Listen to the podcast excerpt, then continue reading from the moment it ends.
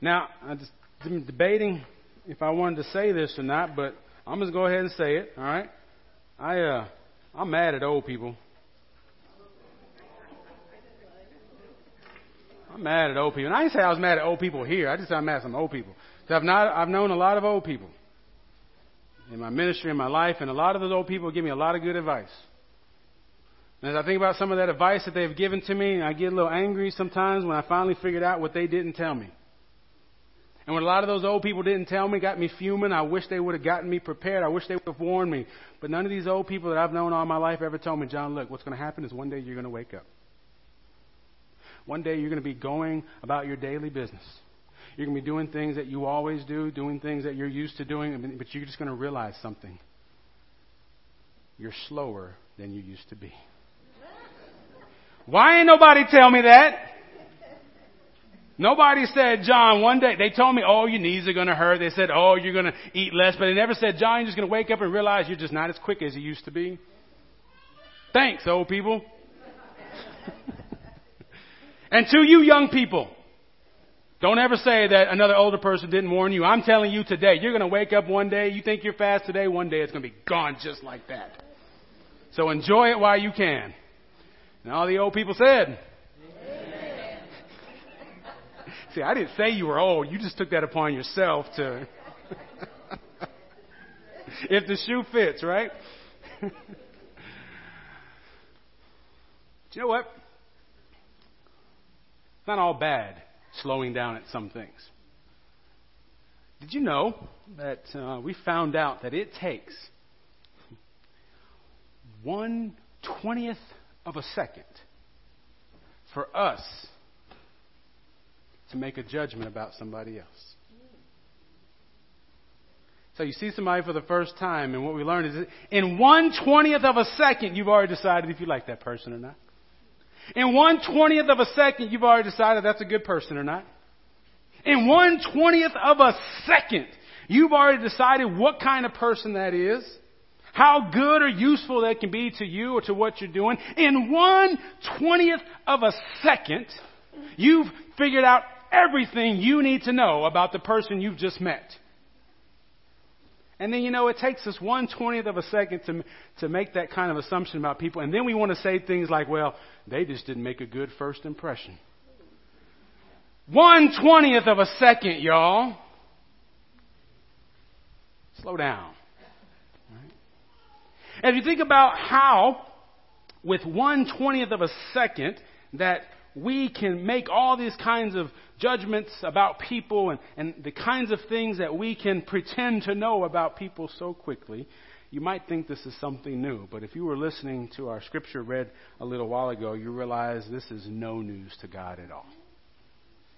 This is nothing new to God. God has always known this about us. So let me frame uh, the text for you. Um, king Saul was the first king of the Israelites, right? And after some time, King Saul lost his favor. There's a lot of reasons why we won't get into that. But what you need to know is that King Saul no longer has the favor of God. He's actually been, the text says, rejected by God. And God has told the prophet Samuel, now you must go find a new king. Whereas before, maybe it was a little happenstance how uh, he stumbled upon Samuel as king.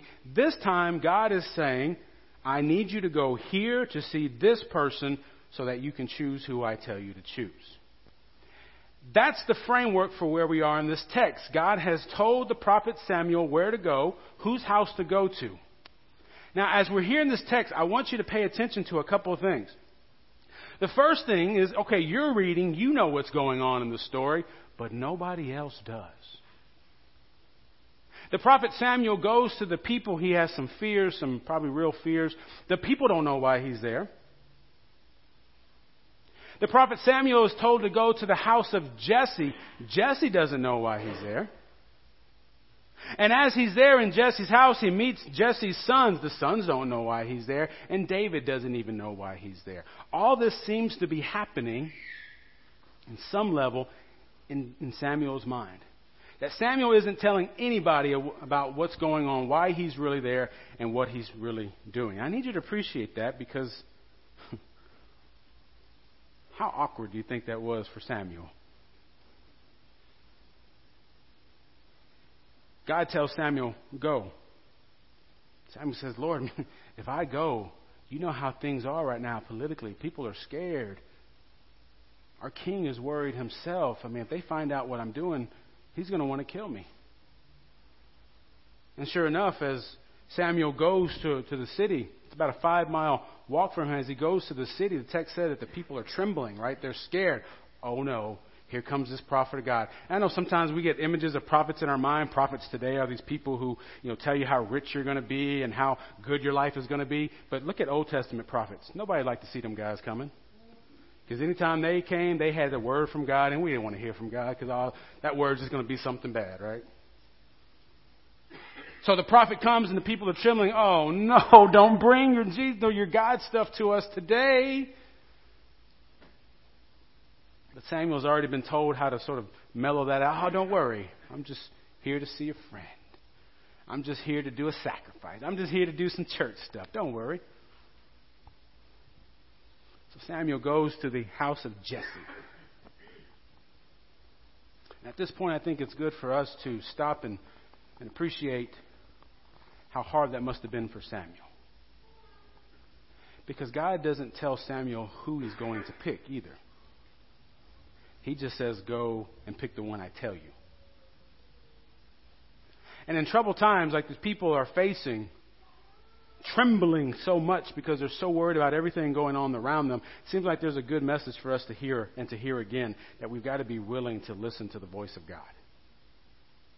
We've got to be willing to do that anyway. We've got to be willing to slow down and, and, to listen for the Spirit's calling, but maybe even more as everything around us seems so tumultuous that everything around us feels like it's falling apart and everybody's fearful and trembling. Maybe that's an even more perfect time for us as people of God to say, let's slow down and listen for what God is trying to tell us.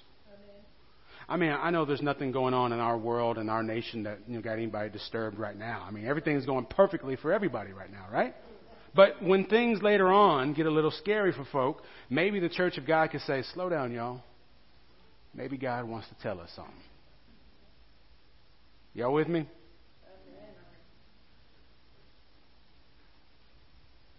So Samuel goes to Jesse's house, and again, he doesn't tell him why he's there. He says, Hey, I need to see your, your boys. I need to see your children. This is the prophet of God, okay? Whatever the prophet of God says, okay. So, of course, in this culture, but we kind of understand it as well, there's something, there's something about being the firstborn, right? But certainly in this culture, the firstborn has certain authority and power and privilege and right, okay? And as a firstborn myself, let me just say amen, okay?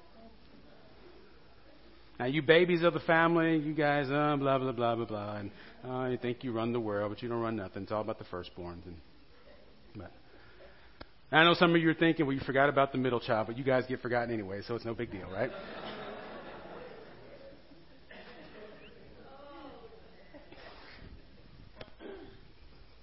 But Samuel tells Jesse, bring out your children. And one by one, the text says that the boys came out.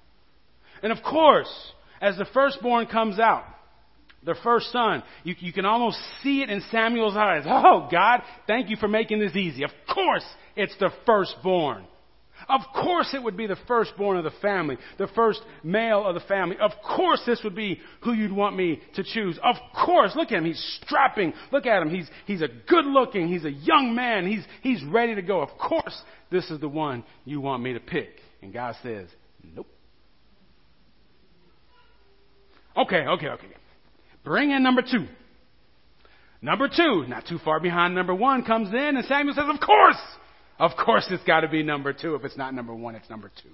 Of course I know that. Oh, look at him, a good looking young man. Oh, you're going to make a fine king. Oh, look at you're built strong, you're smart. You are the one. And God says, uh uh-uh. uh Bring in brother number three. Okay, bring in brother number three. Yeah, of course. You know, one twentieth of a second, right? Yes. God says. One by one, this text says that we go from one brother to the next brother to the next brother to the next brother, and finally Samuel has to say, Is that all the kids you got?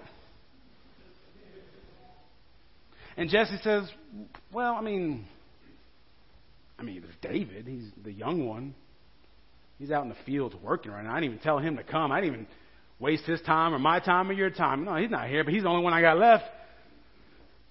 Well, God ain't told me nothing yet. So bring in that little guy. And I, and I have a vision in my mind. I don't know if it's actually correct, but I just, you know, trying to feel my way into the story. I see Samuel there, and the boys are like, you know, what is this all about? What's going on here? And they're all sitting around this room, whatever it looks like, standing at one point, just standing there. Samuel says, We're not going to sit down until he comes. And so David walks in, young David, who's been out in the fields working with the sheep, who's been doing his chores and doing what his family has asked him to do. He comes in the door. And I just kind of see Samuel thinking,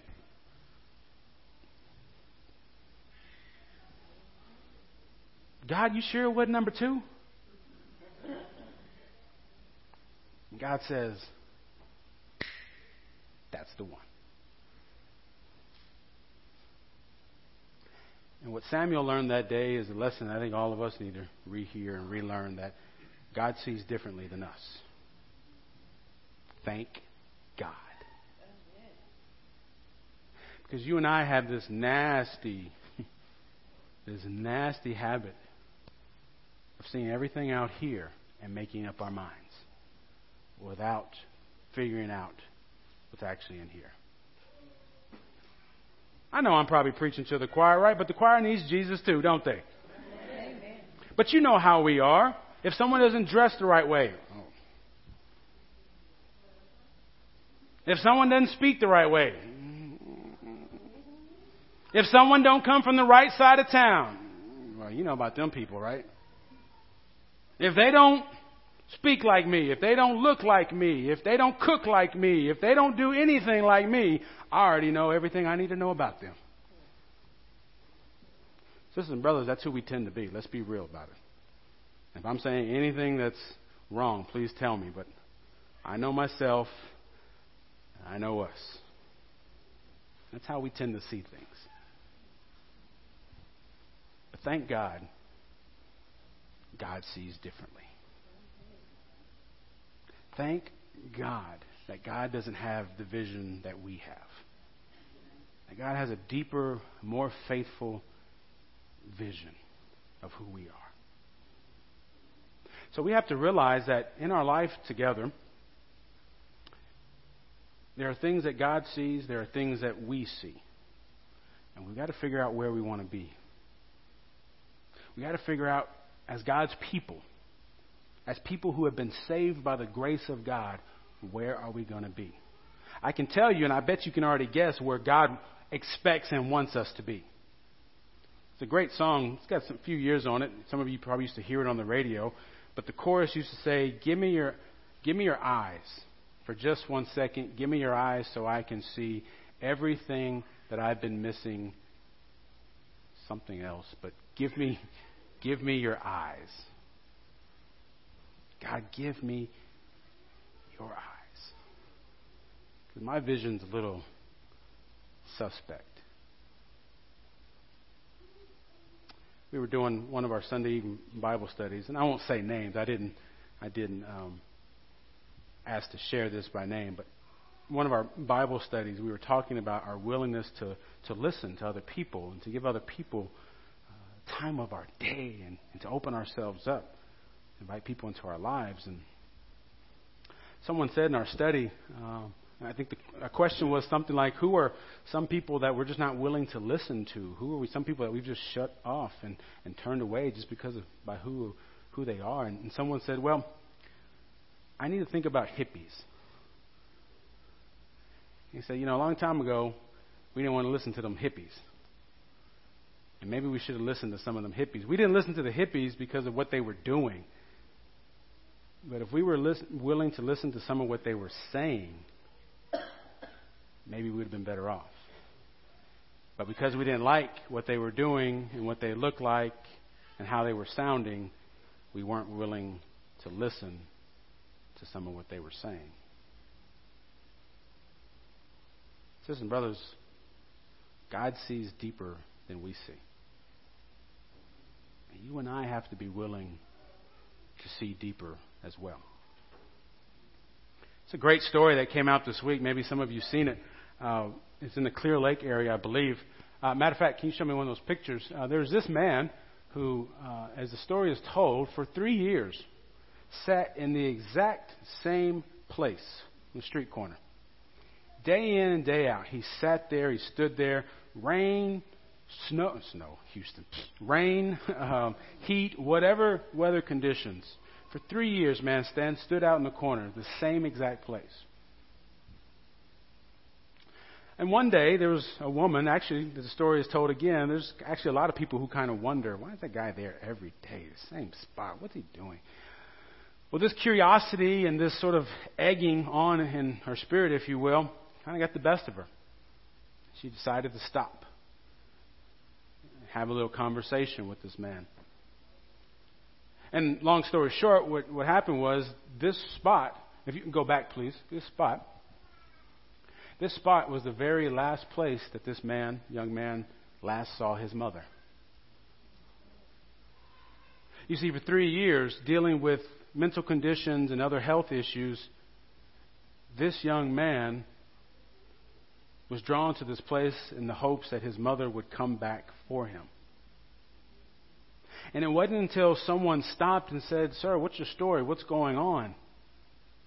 Now, you can guarantee, as some people passed him on the street corner every single day, that they made some judgments. They probably thought in their mind, oh, I know why he's there. They probably figured out in their mind, I know all about him. I've heard that story a thousand times. This woman pulled over. She realized that this was just a life, a soul that needed something from God. Just like that. Just like that. And so this isn't just the man who stood on the street corner uh, for three years. This is Victor. And Ginger was the lady who pulled over, and uh, she started a, a, a, there's Ginger there, she started a, a, a GoFundMe account for him, uh, for people to actually get to know him. She started a Facebook page as well. People who kind of had the same wonderings. Well, who is that guy? We see him every day. What's his story? She found a way to tell his story, to introduce him to the people that for so long had just passed him by, making their judgments every single day. And my point to you is this, sisters and brothers. How many more stories are there out there that just need somebody to stop making judgments and to see someone as God sees them? what if we, you and I, could take just an extra one twentieth of a second before we make a judgment on someone. Or, what if we even did something better and said, God, help me to see myself, help me to see other people, help me to see this world the way you do. Because, sisters and brothers, the way God sees us is far greater than the way we see each other. So, if you want the eyes and the vision of God to be what guides you, to be how you interact with each other and other people that you meet, I want you to pray with me. And I want you to understand that's not always an easy thing to do, but by the grace of God, with the Spirit's help, we can do it. Oh, precious Lord, we thank you for how you see us. You see our blemishes, you see our sin, you see everything about us, God, but you see us with eyes of love and grace, and you accept us as such. Forgive us, Lord, when we haven't been willing to see each other in the same way. Forgive us for the judgments that we've made about other people and for the ways that we have pushed others away just because of what we thought we knew about them. But help us now to see life to see each other through your eternal eyes. In Jesus' name. Amen. Yeah, amen.